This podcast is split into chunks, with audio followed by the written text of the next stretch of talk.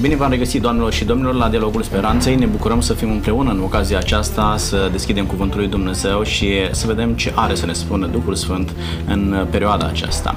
Trăim într-o lume în continuă schimbare, într-o lume în care nu mai arată la fel astăzi cum era, era ieri și tendința fiecare dintre noi este să ne adaptăm. Însă vrem să vorbim astăzi despre o altă modalitate de a ne schimba. Simțim mai mult decât nevoia de adaptare, simțim nevoia să fim uh, la fel ca ceilalți. În momentul în care vedem că grupul, acel grup social din care noi facem parte se schimbă pentru a ne simți integrați în acel grup social, ne schimbăm și noi. Poate modul de a fi, modul de a vorbi, modul de a ne comporta. Și vrem să vorbim, vorbim astăzi să vedem cât de sănătos este să facem lucrul acesta și dacă ne ajută această schimbare de, de a fi, să, de ce să nu merg mai departe, schimbare de, de caracter, de personalitate, de comportament. Am invitat astăzi alături de mine doi oameni care dezvoltă relații în fiecare zi cu enoriașii pe care îi păstoresc. Este vorba despre domnul Bogdan Felea. Bine ați venit! Bine v-am regăsit! Domnul Bogdan Felea reprezintă Biserica Adventistă de ziua șaptea. Știu că aveți enoriași de toate categoriile de vârstă. Știu că îi păstoriți, îi conciliați și atunci când oamenii simt nevoia să fie și altceva decât sunt în realitate, probabil că trage și semnale de alarmă. Ne bucurăm pentru că sunteți cu noi astăzi. Și eu mă bucur. Alături de noi este domnul profesor Lucian Farcaș. Bine ați revenit! Bine v-am regăsit! Domnul profesor reprezintă Biserica Romano-Catolică și pe lângă faptul că îi și păstoriți pe oameni, sunteți și un dascăl pentru cei tineri, pentru studenți.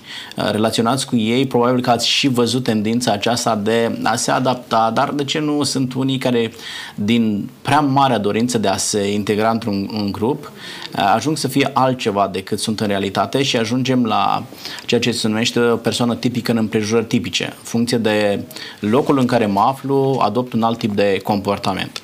Mă bucur pentru că sunteți cu noi astăzi. Mulțumesc pentru invitație. În Sfânta Scriptură există un tablou nefericit, zugrăvit de către soția unui împărat al lui Israel. Și voi citi uh, episodul acesta din Sfânta Scriptură, se găsește în Împărați, capitolul 14, versetul 6. Această doamnă vine la proroc, la omul lui Dumnezeu, încercând să fie altceva decât este în realitate. Și uitați-vă ce se întâmplă. Când a auzit Ahia vuietul pașilor ei, în clipa când intra pe ușă, a zis, intră nevasta lui Ieroboam, pentru ce vrei să te dai drept alta? Sunt însărcinat să-ți vestesc lucruri aspre. Deci de la distanță simte, era informat, era avertizat de către Dumnezeu că se va întâmpla lucrul acesta și spune, intră soția lui Ieroboam pentru ce vrei să dai drept alta. Domnul Fela, spuneți pentru cei care ne urmăresc uh, de ce simțea nevoia această doamnă să fie altcineva decât era în realitate sau să afișeze altceva decât era în realitate. Cred că ar trebui să așezăm puțin în contextul biblic uh, capitolul acesta 14 din 1 Împărați, Știm că cele 12 seminții au, au format o singură națiune, națiunea lui Israel, eh, până la împăratul Solomon, după care a venit la eh, conducere fiul lui Solomon pe nume Roboam. Solomon eh, pusese destule biruri, taxe, impozite și oamenii erau tare nemulțumiți de lucrul acesta, așa că imediat după ce Roboam a ajuns împărat, poporul a venit la el și a pus întrebarea aceasta. Continui cu politica tatălui tău sau ai de gând să schimbi ceva? După care uh, spune că Roboam s-a sfătuit mai întâi cu bătrânii care au fost alături de tatălui și au spus poartă-te frumos cu oamenii aceștia, vorbește-le bine, mm, um, primește-i bine și îți vor, îți vor sluji pentru totdeauna. Însă Roboam n-a fost prea încântat de sfatul acesta și i-a chemat pe niște bărbați care, cu care uh, el a fost mai în tinerețe și aceștia l-au sfătuit să răspundă poporului în uh, felul uh, următor. Uh, uh, zice așa, că dacă tatăl meu uh, v-a îngreunat jugul, eu vi-l voi face și mai greu. Tatăl meu v-a bătut cu bice, însă eu vă voi bate cu scorpioane. Rezultatul îl știți foarte bine. S-au separat două seminții, Iuda și Beniamin, au format uh, uh o împărăție și celelalte 10 seminții uh, au format o altă împărăție și în felul acesta s-a dezbinat. Uh, cele 10 seminții au fost conduse de Ieroboam. A fost adus la domnie. Așadar avem acum doi împărați, Roboam, Ieroboam. Uh, Roboam, Ieroboam este uh, tatăl, tatăl lui Abia, care s-a îmbolnăvit. El a mai avut interacțiuni cu omul lui Dumnezeu. Și probabil că din acest motiv a încercat să, să o trimită pe soția lui la omul lui Dumnezeu, dându-se drept alta. Au mai fost avertizări, îndrumări și probabil că Ieroboam era conștient de faptul că acum se lasă și cu o mustrare în cazul în care um, s-ar fi dus uh, cu o atitudine deschisă, sunt uh, soția împăratului, am venit la tine, uh, fă ceva pentru copilul meu care este grav bolnav. Ori, um, nu știu cât a fost dorința soției lui Ieroboam, ci mai degrabă dorința lui să o trimită, dându-se drept alta. Pentru că dacă ne uităm în primele versete din capitolul 14, din care dumneavoastră ați, ați citit, se pare că uh, Ieroboam este cel care o influențează și spune, du-te, dar ai grijă să te dai drept alta. Și ea acționează în consecință. Uh, omul lui Dumnezeu uh, îi îi, îi spune ceea ce trebuia să facă Ieroboam și n-a făcut, faptul că vor fi niște consecințe, însă vestea cea mai, cea mai tragică uh, este consemnată tot în același capitol, copilul care este bolnav va muri. Da, e o situație destul de tristă când există în spate și un autor moral al răului pe care tu îl faci uh, și împăratul nu înțelege care este capacitatea omului lui Dumnezeu și faptul că acest om comunică cu Dumnezeu, un Dumnezeu care știe totul. El practic încearcă să îl înșele pe Dumnezeu prin intermediul omului Dumnezeu. Da? De ce Ieroboam o trimite pe soția lui? Da? Uh, înțelegând că trimite, o trimite totuși la omul lui Dumnezeu, dar nu ține cont de puterea pe care o are omul lui Dumnezeu. Și aici, venind uh, la contextul pe care îl citea domnul Felea, se poate ca o situație de forță majoră, pentru că oamenii înțelegem că erau într-o situație critică, să ne conducă la capacitatea de a face compromisuri cu noi, cu imaginea noastră, uh, de a veni cu o imagine neafișată, o identitate neafișată înaintea lui Dumnezeu doar pentru a ne atinge scopul, adică călcăm peste cadavre doar pentru a ne atinge obiectivele? Da, contextul este și mai larg și aș vrea să adaug la ceea ce a specificat uh, domnul Felea, uh, faptul că sistemul monarhic nu a fost pe placul lui Dumnezeu, Corect. iar Samuel s-a opus chiar mai înverșunat decât Dumnezeu, că până la urmă Dumnezeu vor democrație să aleagă rege ca celelalte popoare, lasă dar să se gândească la consecințe. Ori noi vedem, exact cum ați spus, la distanță mică de primul rege, de Saul, deja uh, Saul, David, uh, Solomon și uh, imediat urmașii lui exploatează poporul și întețesc acele măsuri de exploatare a oamenilor. De aceea și această scenă intră pe un fel de mentalitate sau apreciere negativă a sistemului care parcă în sine este distanțare de Dumnezeu. Ori aici apare rolul profetului în calitate de autorizat din partea lui Dumnezeu. Cât știa el cu putere omenești nu putem aprecia. Dar Dumnezeu îi spune, îl avertizează, va veni soția uh, regelui și vezi că de, de la început nici n-a deschis bine, n-a intrat bine, că îi și spune cine este. Mai era, vina, mai era vina acestei doamne faptul că avea în spate un soț atotputernic pentru pământenii pe care îi conducea, era un monarh cu putere absolute, da, cu drept de viață și de moarte asupra supușilor. Uh, o trimite pe soția lui și spune du-te, schimbă-ți hainele, ca nu care cumva să-și dea seama că ești uh, nevasta lui Ieroboam. Faptul că această doamnă acceptă ceea ce îi impune soțul, uh, mai, are, mai face ca ea să fie vinovată? Da, ea a acceptat, dar până la urmă nu știm dacă a fost forțată. Adică dacă i-a mai rămas un pic de libertate să spună accept sau nu accept. Dar uh, mă gândesc și la o altă variantă. Știți că Saul, la un moment dat, era aproape sigur că sfârșitul lui este aproape și consultă o femeie care avea darul acesta. Da. Ori femeia nu, nu acceptă pentru că era frică. Corect. Ori Saul insistă, mie să-mi spui adevărul. Deci el, ori Că sub o femeia, identitate ascunsă. so, da, soția lui Eroboam, ce a zis? Dacă eu vin ca soție a regelui, se teme, e, este frică trimisului lui Dumnezeu și mă minte. Sau, nu, vreau adevărul. În uh, travestită fiind sau cum. Da. Zice, poate că îmi spune și știu adevărul care este. Dar uh, ea intră în joc. Și vina îi aparține. Intră în joc. Vina îi Are aparține, cel da. puțin uh, o culpă comună. Col- E o culpă comună. Da. Bun, domnilor, haideți să, să depășim episodul acesta și să vedem în viața de zi cu zi, în societatea contemporană, de ce oamenii simt nevoia să arate că sunt altceva decât sunt în, uh, în realitate, domnul Felea? Ce anume îi mână? Care le sunt scopurile? În lumea în care trăim noi, se impune până la urmă să avem un alt tip de conduită atunci când, să zicem, ieșim din casă, decât cu ceea ce se întâmplă în interior. Și dintr-un anumit punct de vedere, e normal lucrul acesta. Eu, eu nu văd o problemă aici. Într-un fel trebuie să mă comport, să arăt, uh, să acționez pe stradă și cu totul altfel când sunt acasă, când sunt cu familia.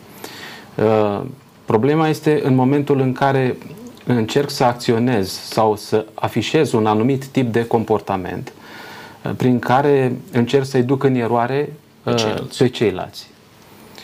Uh, De altfel, știm foarte bine că atunci când ieșim pe stradă, trebuie să avem o anumită decență, o anumită conduită. Uh, Nu, nu pot să ies pe stradă cu hainele cu care stau întins în pat sau uh, cu pijamalele în care dorm. Deci e normal să apară anumite schimbări atunci când uh, ieșim din, din mediul nostru, din uh, cămăruța noastră și intrăm în contact cu alții, alți Ținând oameni. cont de contextul în care noi vorbim, e adevărat, e vorba de schimbarea hainelor, dar uh, vreau să lărgim contextul acesta și să vedem care a fost uh, scopul pentru care și-a schimbat hainele. Hainele și le-a schimbat nu doar pentru a arăta într-un fel anume, ci pentru a-l duce în eroare pe omul lui Dumnezeu. Uh, și vreau să, să ne oprim pe partea aceasta. Uh, și haideți să spunem lucrurilor pe nume. De ce simt oamenii nevoia să fie ipocriți?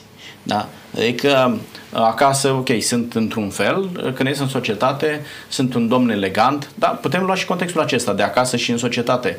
În societate sunt un domn elegant, vorbesc frumos cu toată lumea, spun sărut mâna doamnelor de pe stradă, dar în casă ai mei oricum mă știu și sunt un bădăran.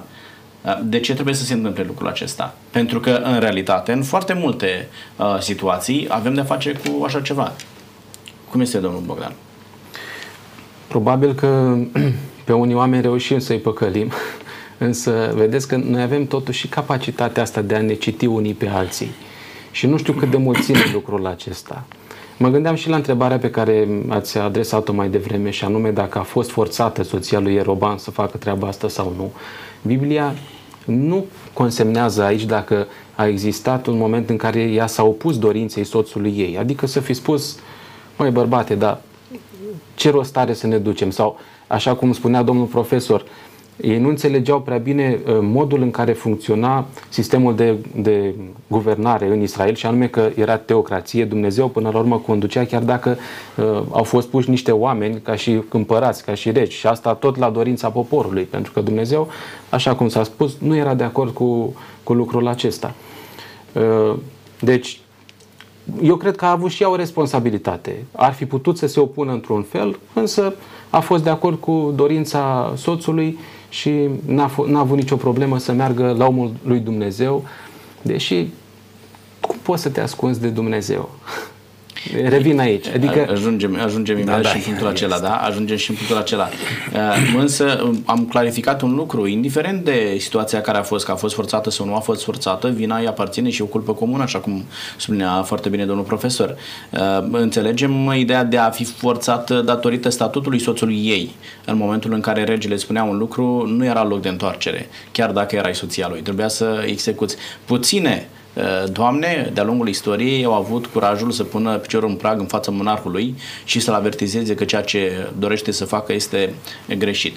Vedem că nu opune niciun fel de rezistență, nu deranjează deloc absolut să fie altcineva. Domnul profesor, cum, de ce Uh, ce îndeamnă pe oameni să fie uh, acele persoane tipice în împrejurări tipice, să arate că sunt altceva decât sunt în realitate. Pentru că, uitați-vă, uh, unul este liderul religios, alta este soțul acasă, uh, alta este omul politic, Uh, altceva este um, directorul uh, societății, da? Uh, în funcție de locul în care te afli, ai cu totul și cu totul alt comportament și nu mă refer la ceea ce sublinea domnul Fele mai devreme, acele reguli de conduită morală, trebuie să, nu pot să ies la, la job, nu mă duc în pijamale și în papuși de casă. Nu mă refer la asta. Ci efectiv să arăți un alt caracter, ești cu totul și cu totul alt om. Ce îndeamnă pe oameni să facă lucrul acesta? Consider că e bine să facem o diferență între acele persoane care vor neapărat acum să fie altcineva da. și se imediat se îmbracă, joacă rolul, nu? să fie deodată altcineva. Și cea o altă categorie de persoane care admiră să zicem, un model, un exemplu, o personalitate și vrea să devină, vreau și eu să fiu ca respectiv. Și nu mi se pare o depersonalizare? Uh, nu, pentru că iau un exemplu din uh, modelele de spiritualitate care la catolici, să spunem, sunt sfinții. Da. La noi, de exemplu, uh, spre deosebire de tradiția și practica ortodoxă, care este, merită tot respectul, uh, uh, sfinții sunt cinstiți nu? Icoana, ei sunt și protectori, ei ne, um, ne ajută să intrăm în legătură cu Dumnezeu, cu Harul. La catolici este cinstirea Sfinților, dar mai ales este impactul moral, vreau să devin și eu unul ca acest Sfânt. Uh, și noi avem icoane nu numai în biserică, le avem și în locuințe și mulți le au în, la port, în portofel, dar este da, foarte este mult vreau să, să devin. Sunt niște uh, modele, este dar, adevărat, sunt niște modele și vreau să fiu așa. Dar, dar uh, la ceea ce, scuzați, la ceea ce ați întrebat dumneavoastră direct, contează foarte mult uh, societatea și regulile, jocurile care funcționează în acea societate și pentru a ajunge să obții chiar dreptul tău, trebuie să joci altfel. Trebuie să te prefaci. Trebuie altfel să... decât ești în realitate. Altfel decât ești. Nu? Adică la Roma vorbești ca romanii. Da, știi că e partea lui slabă, okay. inclusiv să... corupția. Haideți să mergem pe no? ce spuneți dumneavoastră. Până unde este limita în care eu trebuie să-mi adaptez comportamentul, vocabularul, pentru a obține ceea ce vreau să obțin, uh, fără a prejudicia uh, codul meu moral, etic. Până unde pot să merg? Adică, indiferent de situația în care mă aflu, uh, trebuie să mă depersonalizez, zic și fac ca tine doar ca să obțin ceea ce îmi doresc de la tine? Dacă e vorba de a găsi o limită unde spui până aici da, de aici nu, uh, tradiția noastră, învățătura morală, vorbește mereu de cazuri de conflict. Un conflict între lucruri mai bune și altele mai puțin bune. Se spune că sfinții din Evul Mediu aveau o percepere așa de fină că nu-și puneau problema între păcat și fapta bună. Ci dacă între fapta bună și fapta mai bună alegea fapta bună, se considera că a făcut un păcat. Că n-a ales binele mai mare. Mai, mare. mai uh, grăitor este conflictul între rele, da? Două rele, unul mai mare, unul mai mic, unul moral, unul fizic. Și uh, poți alege o variantă de comportament pentru a favoriza binele mai mare sau răul mai mic. Dar și acolo Uh, nu, uh, cum se spune, uh, este și o zicală latinească, uh, ad imposibile nemotenetur. Nu este obligat nimeni ca în imposibilitate să acționeze în așa fel încât să poată fi tras la răspundere.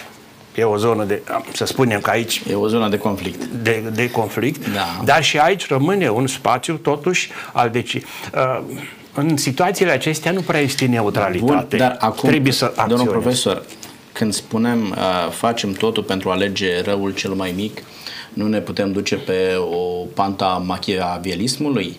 Adică scopul scujă mijloacele, atâta timp cât îmi obțin da, obiectivul, uh, uh, nu contează ce mai fac. Observația este bună și chiar vreau să sugerez. Una este să te folosești de astfel de trucuri da. pentru a te căpătui ieftin, da. Uh, să fugi de responsabilitate, să fentezi pe alții sau uh, structuri, instituții, alta este să te afli într-un conflict foarte dificil unde tu dovedești prin asta responsabilitate și alegere și implicare și îți asumi niște consecințe. Ei, asta este. Aici este, adică este să, ai puterea, să ai puterea să-ți asumi consecințele da? care uh, vin din a-ți păstra statutul tău moral. Da? Deci, acesta este nivelul meu moral, de aici mai jos nu mă mai duc. Indiferent că mi-aș atinge anumite obiective într-o manieră mai ușoară, dar nu cobor de aici dar standardul meu moral niciodată Noi avem formă. foarte multe exemple, situații, lecții și cum mai vrem să le spunem.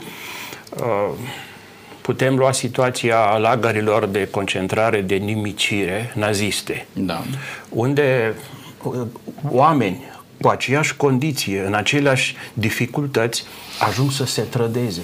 Joacă alt rol o face, devine fidel, prieten, dar de fapt este un turnător, ca să aibă o bucată de pâine în plus sau știu eu Avantaj. condiții mai... Acolo e, și gândiți-vă la pușcăriile comuniste, dacă ne uităm arta, uh, harta da. cu pușcăriile comuniste, uh, este o densitate groaznică. Uh, mi-aduc aminte, binecuvântată fi închisoarea mea, filmul Așa. acesta, unde prezintă niște astfel de situații. Acolo majoritatea persoanelor sunt femei. Era o situație, mai multe femei, uh, dar care și, iată, și femeile ajung să se trădeze între ele. Joacă un alt rol.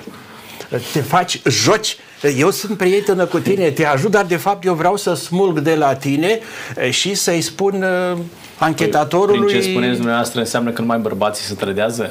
Adică, adică nu, dar și femeile. Astea sunt realitățile și unii și, cei, și ceilalți, pe, de o potrivă.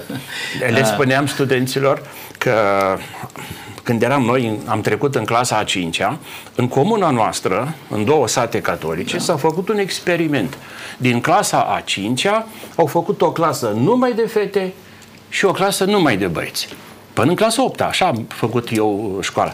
Și discutam cu un coleg, zic, mai Uh, băieții, clasa de băieți, nu erau toți golănași, iar clasa de fete nu erau toate sfinte. Asta e peste tot în viață. Domnul Felea, până unde poate continua teatrul acesta să fii altcineva decât ești în realitate? Poți să trăiești o viață întreagă numai în minciună? Eu zic că sunt și uh, momente mai copilărești sau nevinovate, în care, de exemplu, un copil pentru că și copiii vor să, să, să aibă eroii lor să, sau privesc la anumite modele la televizor. Nu? Uh, eram pe terenul de fotbal și încercam să imit un anumit uh, fotbalist. Până la o anumită vârstă. Nu, nu știu dacă e o, o problemă atât de serioasă asta, pentru că la un moment dat oricum îți trece.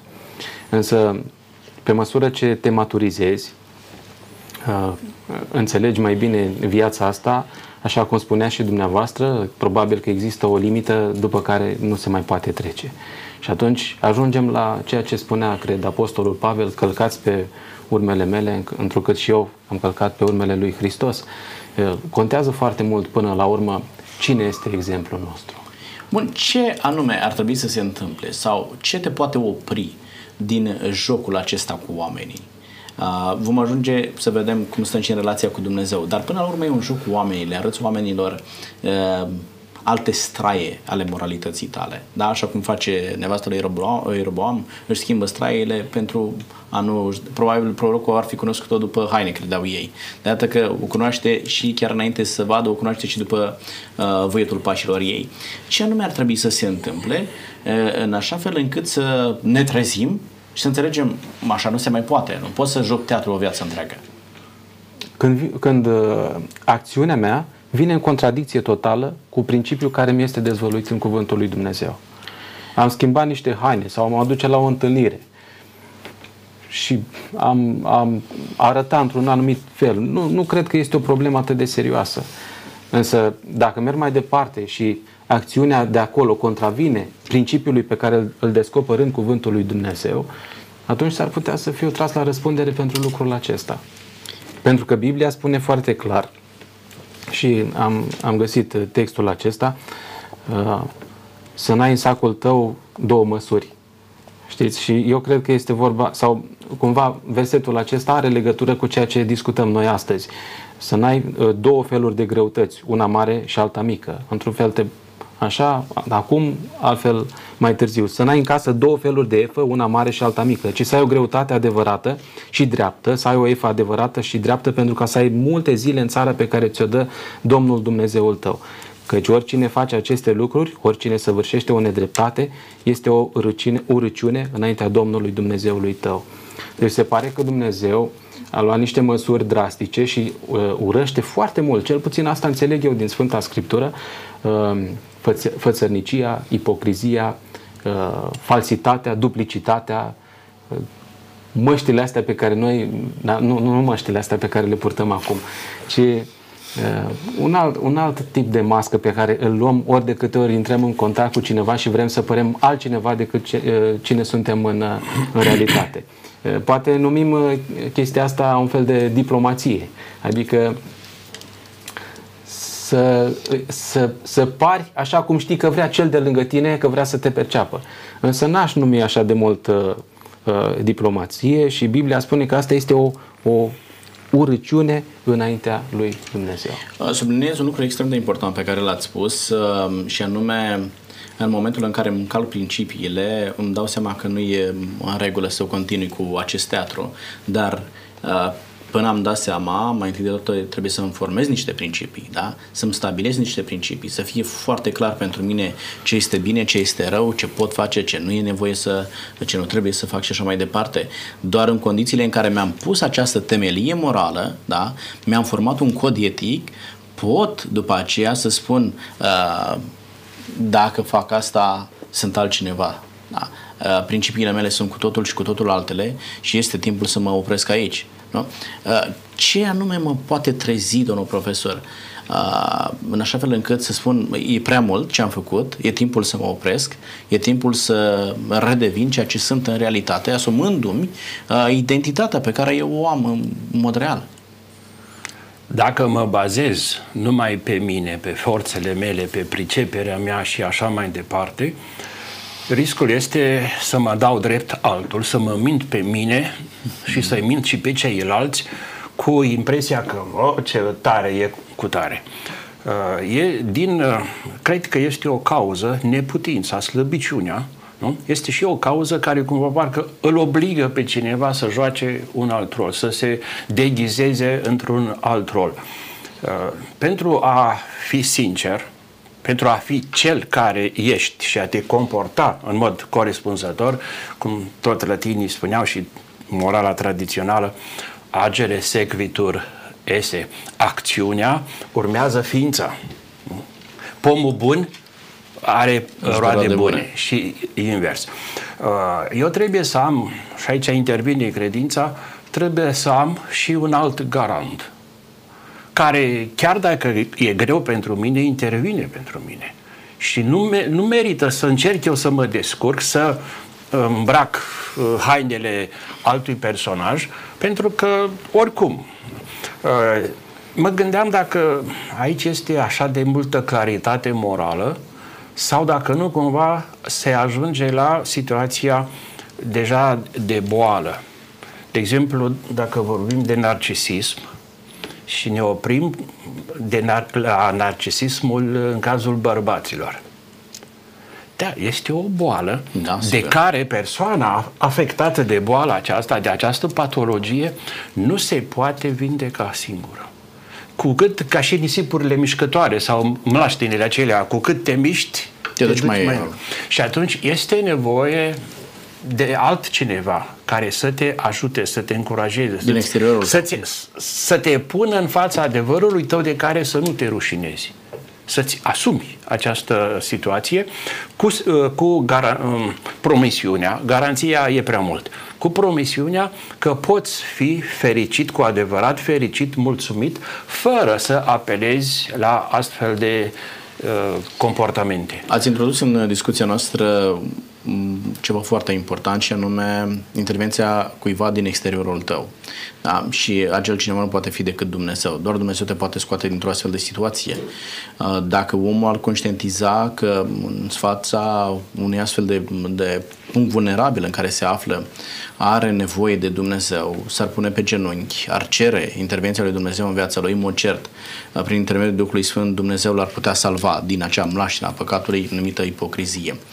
Aș vrea să, să mergem pe direcția aceasta și vă întreb, domnul Felea, dacă jocul acesta de altcineva îl putem uh, face și cu Dumnezeu.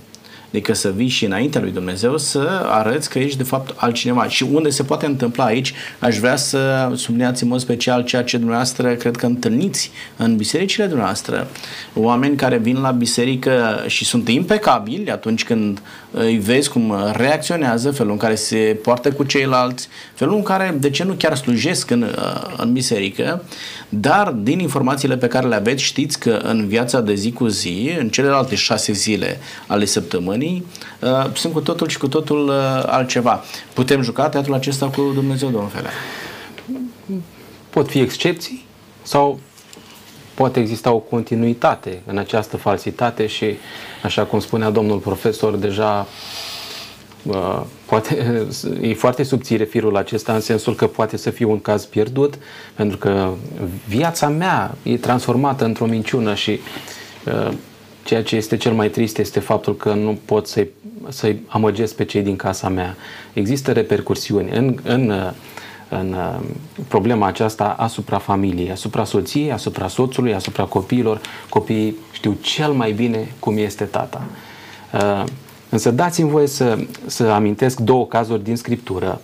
Uh, unul mi se pare că a fost o excepție. Este vorba despre David. Citesc doar trei versete și dumneavoastră o să reperați foarte, foarte repede pasajul acesta. David s-a sculat și a fugit chiar în ziua aceea de Saul, a ajuns la Achish, împăratul Gatului. Slujitorii lui Achish și-au zis, nu este acesta David, împăratul țării, deci l-au recunoscut. Nu este la acela pentru care se cânta jucând Saul și-a bătut miile lui, iar David zecile lui de mii. David a pus la inimă aceste cuvinte și a avut o mare frică de împăratul Gatului. A făcut pe nebunul înaintea lor, făcea năzdrăvănii înaintea lor, făcea zgârieturi pe ușile porților și lăsa să-i curgă balele pe barbă. Achish a zis slujitorilor săi, vedeți bine cum ăsta și-a pierdut mințile? Pentru ce mi-l aduceți? Oare duc lipsă de nebun de mi-aduceți pe acesta și mă faceți martor la năzdrăvăniile lui, să intre el în casa mea? Uh, David a fost sau n-a fost omul lui Dumnezeu? Da, dar oamenii lui Dumnezeu nu sunt scotiți de ipocrizie, pentru că oamenii lui Dumnezeu nu sunt neapărat oameni perfecți, ci mai degrabă sunt oameni care își înțeleg condiția în care se află, regretă păcatul pe care l-au făcut și îl invită pe Dumnezeu să le transforme viața. Se pare că și David a avut uh, un episod în viața lui sau o etapă în care uh, s-a depărtat de Dumnezeu și tocmai de aceea ajunge în uh, situația Sigur. aceasta și uh, forțat de, de, de împrejurări, fiindu-i o teamă teribilă de împăratul gatului, uh, joacă teatrul acesta și reușește să îi păcălească. Uh, asta nu înseamnă că dacă n-ar fi jucat teatru, Dumnezeu n-ar fi găsit o altă soluție pentru el. Și m-am mai gândit la un alt uh, exemplu. Știm foarte bine că Domnul Hristos le, le spunea la un moment dat ucenicilor, nu v-am ales eu pe voi. Totuși, între voi este unul care mă va vinde. Și le tot repeta lucrul acesta, pentru că atunci când se va întâmpla să, să nu zică, n-am știut, am fost luați prin surprindere. Și la un moment dat, fiind la masă cu cenicii, vorbește iar despre faptul că unul dintre voi mă va vinde. Și atunci ei au început să întrebe pe rând, Doamne, nu cumva sunt eu? Și celălalt, Doamne, nu cumva sunt eu? Fiecare spunea, Doamne, nu cumva sunt eu? Și imaginați-vă Iuda, când vede că fiecare întreabă, Doamne, nu cumva sunt eu, a tăcut cât a tăcut. Însă Trebuie și el până la urmă. La un moment dat, Evanghelia raportează că a intrat și Iuda în jocul acesta și a, a zis și el, Doamne, nu cumva sunt eu. Aici era ipocrizia lui Iuda. El știa foarte bine că el este, da? Și își imagina că Domnul îl va proteja, dar Domnul de mască și spune, a da, intrat tu în ești. jocul acesta și... Da. De asta, în fața lui Dumnezeu nu merge, da? Dacă erau doar ucenicii de față, probabil Iuda ar fi spus, oare nu sunt eu? Și ar fi trecut drept nevinovat, la fel de, de inocent ca ceilalți. Dar înaintea lui Dumnezeu nu merge să joci teatru. Și Domnul de mască pe Iuda și spune, da, tu ești. Adică cât de departe ne putem imagina că, că putem merge încât uh, să-L înșelăm și pe Dumnezeu. Ce se întâmplă, domnul profesor, când încerci să joci teatru înaintea lui Dumnezeu? Consecințele, da, până la urmă e și o vorbă în popor, adevărul va ieși la iveală. Însă și Domnul Iisus spune, ceea ce se spune în ascuns, crezi că nu știe nimeni, va fi vestit pe față de pe acoperișuri. Cândva, într-un, într-o anumită circunstanță, se va vedea. Eu am să mă leg puțin de Iuda. În filmul lui Zefirelli, intervine un personaj care nu este în Evanghelie, Zera se cheamă. Zera e foarte apropiat de Iuda și încearcă să-l convingă, prin Iuda, să-l convingă pe Isus să devină un agitator de mase împotriva romanilor. Lăs uh, scena din film și mă leg de o altă variantă. Așteptările mesianice în perioada să spunem, apropiată de Noul Testament. Sunt trei mari așteptări. Cum va fi? Cine va fi Mesia? În ce haine va purta, ca să zicem așa? Unii așteptau că Mesia va fi un mare slujitor al altarului. Va fi un preot, un sacerdos prin excelență și prin jertfele, prin rugăciuni vor motiva pe Dumnezeu să îi elibereze de stăpânirea romană. Alții așteptau o variantă morală. Mesia va fi un farizeu, un profesor de teologie morală, expert și îi va învăța pe oameni să facă binele, să respecte legile așa de perfect încât Dumnezeu să fie nevoit să le dea răsplată eliberarea. Și a treia variantă, Mesia va fi un războinic, un conducător de oaste.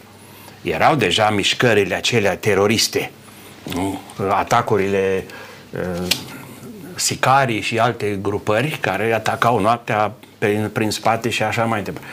Fapt este că adevăratul Mesia nu se deghizează în niciun rol.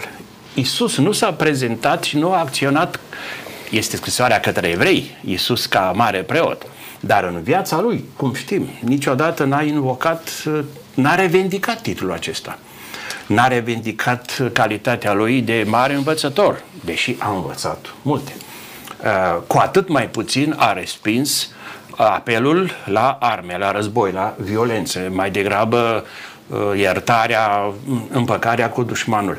Ori ce vreau să uh, înțelegem de aici? Isus vine în umilința pe care o descrie uh, apostolul Paul, fie Efeseni, fie Filipeni, el care era acolo sus, n-a ținut la demnitatea, egalitatea, ci s-a făcut om întru totul asemenea, afară de păcat. S-a înjosit pe, murind cel mai rușinos pe cruce. Deci, Iisus nu se deghizează. Nu îmbracă, nu preia rolul altcuiva. Dacă facem comparație cu mentalitatea timpului, teatrul care era renumit mai ales la greci, teatrul însemna că dacă actorul lua o mască, nu ca să fenteze, să înșele, ci ca să joace cât mai bine rolul, se transpunea în rol. Masca l ajuta să fie și mai uh, mult tot, tocmai el. Aici putem urmări mari actori, cum se spune că actorul care a jucat rolul lui Isus în Zefirele, undeva a, a traversat uh, calea unei convertiri. Mm. Da. Sunt situații, nu? Deci ajungem și noi la o viață de actor până la urmă. Adică da, un încercăm, rol avem de jucat. Avem da. un rol, însă nu este rolul ce real. Asta este marea problemă. Dacă noi ne jucăm propriul rol, da, că noi suntem lăsați pe pământul acesta de către Dumnezeu. Dumnezeu are un plan cu fiecare dintre noi. Noi avem foarte bine uh, pus la dispoziție traseul pe care trebuie să-l urmăm. Însă încercăm să fim altceva decât suntem. Aici e problema de rol. Da? Uh, cum spunea și actorul uh, care a jucat rolul lui Isus Hristos, a, a avut o convertire a devenit altcineva uh, datorită rolului pe care l-a jucat. Pericolul pe care, care ne paște pe noi e posibil că atunci când joci un rol altul decât ești în realitate, să devii mai degrabă personajul din rol decât personajul din realitate. Aici este problema. Uitați-vă la oamenii care mint. Da? Mint sub diferite motive. Ajung să mint atât de mult încât minciuna li se pare un mod de a fi. Și mint uh, la un moment dat fără niciun motiv. Pentru că s-au obișnuit să mintă. Uitați-vă la oamenii care s-au obișnuit să uh, îmbrace anumite straie doar pentru că așa poartă cineva de pe scenă. Și ajung să, să poarte acele haine o viață întreagă. Pentru că el a devenit ceea ce a fost în rol și nu ceea ce este în realitate. Întrebarea mea era aceasta, dacă noi putem juca teatrul acesta și cu Dumnezeu și în mod cert, nu putem să ne permitem, da, și foarte bine amintea domnul Velea, cazul acesta lui Iuda, dacă înaintea oamenilor poți să salvezi anumite aparente prin abilitățile tale de a distorsiona Uh, realitatea, înaintea lui Dumnezeu nu mai poți să faci lucrul acesta, pentru că Dumnezeu care știe totul, da, spune până și uh, firele de păr din cap vă sunt numărate, uh, Dumnezeu uh, nu ia seamă la ceea ce se vede, ci Dumnezeu uh, vede dincolo de ceea ce noi afișăm și știe ceea ce gândim în mod real, știe ceea ce ne dorim în mod real, știe ceea ce uh, vrem să facem. Domnilor, haideți să înțelegem un lucru. Uh, ce se întâmplă uh, în momentul în care joc rolul acesta, care pot fi consecințele asupra vieții mele, uh, asupra relațiilor cu cei din jurul meu, uh, cum poate afecta ipocrizia mea pe cei din jurul meu, domnul Fele? Mă gândeam la faptul că această chestiune are de-a face cu o anumită calitate a relației mele cu Dumnezeu. Uh, și anume, în momentul în care încerc să-L păcălesc pe Dumnezeu sau încerc să-i păcălesc pe cei din jur, de fapt am o imagine uh, distorsionată cu privire la cine este de fapt Dumnezeu. Și anume, uh, nu, nu înțeleg uh, capacitatea lui Dumnezeu de a, de, a venea, de a vedea chiar și gândurile mele, nu doar uh, expresia feței sau înfățișarea mea, modul în care arăt pe Deci unul îl subestimez pe Dumnezeu, da? Îl subestimez pe Dumnezeu și în al doilea rând, uh, Uh, în fața celorlalți, consecința este una clară. Mai devreme sau mai târziu, uh, toate acțiunile sunt demascate și odată ce uh, totul este demascat, vor fi momente de umilință și de rușine insuportabilă pentru mine, pentru că imaginați-vă cum este ca toată viața să pozezi într-un cu un anumit profil în fața celorlalți și într-un minut se schimbă absolut totul. Deci afectăm și relația cu Dumnezeu și relația cu cei din jur, da? Mințindu-L și pe Dumnezeu, mințindu-i și pe cei. Că până la urmă asta este. Noi mințim și pe Dumnezeu, că suntem altceva, mințim și pe oameni. Înaintea lui Dumnezeu am văzut că nu ține, înaintea oamenilor poate să țină, dar spune domnul Felea că la un moment dat vom fi desconspirați, domnul profesor, nu? Și, și cei apropiați uh, vor cunoaște cel mai bine lucrul acesta. Cei cu care am avut contacte permanente și de asta revin familia joacă un rol foarte important aici și uh, pot trasa niște răni care s-ar putea să nu se mai vindece niciodată. Pentru că apropiații, cei care stau în casă, știu foarte bine cum sunt eu în realitate și cum încerc să joc și cum încerc să par în fața celorlalți. Și asta nu va fi bine pe termen lung. Nici pentru mine, nici Pot afecta pentru și comportamentul copiilor mei mai târziu. Ei vor înțelege că așa trebuie să se poarte un om adult, să mintă pe toată lumea și să arate că este altcineva da, decât este în realitate. Putem, uh, putem să facem referință la niște fapte istorice în fața cărora ne trezim poate insuficient de pregătiți.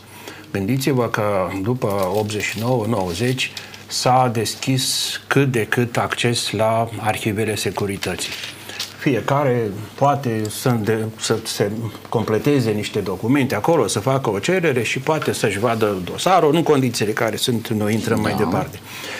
Uh, am auzit că sunt au fost și sunt în continuare persoane care nu vor, în ruptul capului, nu vor, nu vor să-și vadă dosarul de frică. Nu cumva acolo să găsească că tocmai partenerul de viață din familie, că vecinul, că cumătru sau colegul de muncă. L-au trădat. Care, da, tocmai el să fie. Și vă spun lucrul acesta, uh, îmi asum o răspundere acum, sunt și preoți, preoți romano-catolici, care au spus, eu nu vreau să-mi văd dosarul. N-aș vrea. N-aș vrea să văd acolo ceva care să... Mai bine trăiesc în necunoaștere decât să E mai bine să-i văd pe toți curați decât și să... o altă situație, ceva mai departe de noi, dar exact situația de familie, uh, o doamnă, Gheșvin de Șvan se cheamă, are o carte, eu am uh, a doua ediție, Die Verschwiegene Schuld. Schuld, nemțește, este vină, vinovăție, Verschwiegen, tăinuit, ascuns. Este vorba de uh, încercarea anii uh, postbelici de a se debarasa, de a se vindeca de nazism. Și se făceau tot felul de programe, în școli mai ales, la copii, le arăta, uite cine a fost, a, în fine. Și copiii erau îngroziți. Cum de s-a putut săvârși așa ceva? Și veneau acasă. Mami, papi, tu ai făcut așa ceva? Nu. No. Trec ani, copiii aceia devin mai mari și au acces la acte. Și au văzut că părinții făcuseră deja. Și chiar tata, chiar mama a făcut. L-a turnat pe vecinul evreu sau pe țiganul, știți, da. erau victimele. Ei, adevărate traume, copii care nu și-au mai revenit pentru că li s-a ascuns adevărul părinților în loc să spună am greșit, am făcut răul și îmi pare rău, mai degrabă a afișat a, rolul, nu, masca nevinovăției, dar până la urmă, vedeți, asta era întrebarea, nu? Până la urmă, neasumarea adevărului sau în jocul unui alt rol poate să aibă consecințe și mai dramatice pentru ceilalți, mai întâi pentru cercul familiei. Ne apropiem de final. Ultima dumneavoastră intervenție, spuneți pentru cei care ne urmăresc ce anume putem face să scăpăm de această boală, așa cum ați numit-o dumneavoastră, a ipocriziei. Să ne asumăm adevărata identitate cu toate consecințele care pot uh, veni din aceasta. Am uh, auzit recent, am citit, uh, Solzhenitsyn, la un moment dat, făcea apel. Haideți să ne eliberăm de minciună. Noi trăim încă într-un imperiu al minciunii. Haideți, cu ajutorul Domnului, să ne eliberăm de minciună. Mulțumesc tare mult. Deci singura soluție este să invităm pe Dumnezeu în viața noastră și Dumnezeu să ne ajute să ne eliberăm de, de minciună. Vă mulțumesc tare mult pentru răspunsurile noastre. Domnul Fiolea, ce spuneți pentru cei care ne urmăresc? Cum anume ar trebui să procedăm să scăpăm de această uh, ipocrizie? Cine mărturisește adevărul în tot ceea ce face, îl mărturisește pe Hristos, pentru că El a spus, eu sunt calea, adevărul și viața, nimeni nu vine de la Tatăl decât prin mine. Mulțumesc. Domnilor, sper că ceea ce a spus dumneavoastră să fie și uh, ascultat, da? nu doar auzit de către cei care ne urmăresc și uh, poate că într-un cerc mic, în cercul în care noi ne exprimăm, uh, să putem produce, prin mesajul pe care îl transmitem din partea lui Dumnezeu, această schimbare atât de necesară pentru societatea în care trăim. Oamenii să-și asume adevărul. Vă mulțumesc încă o dată pentru prezența noastră în studio.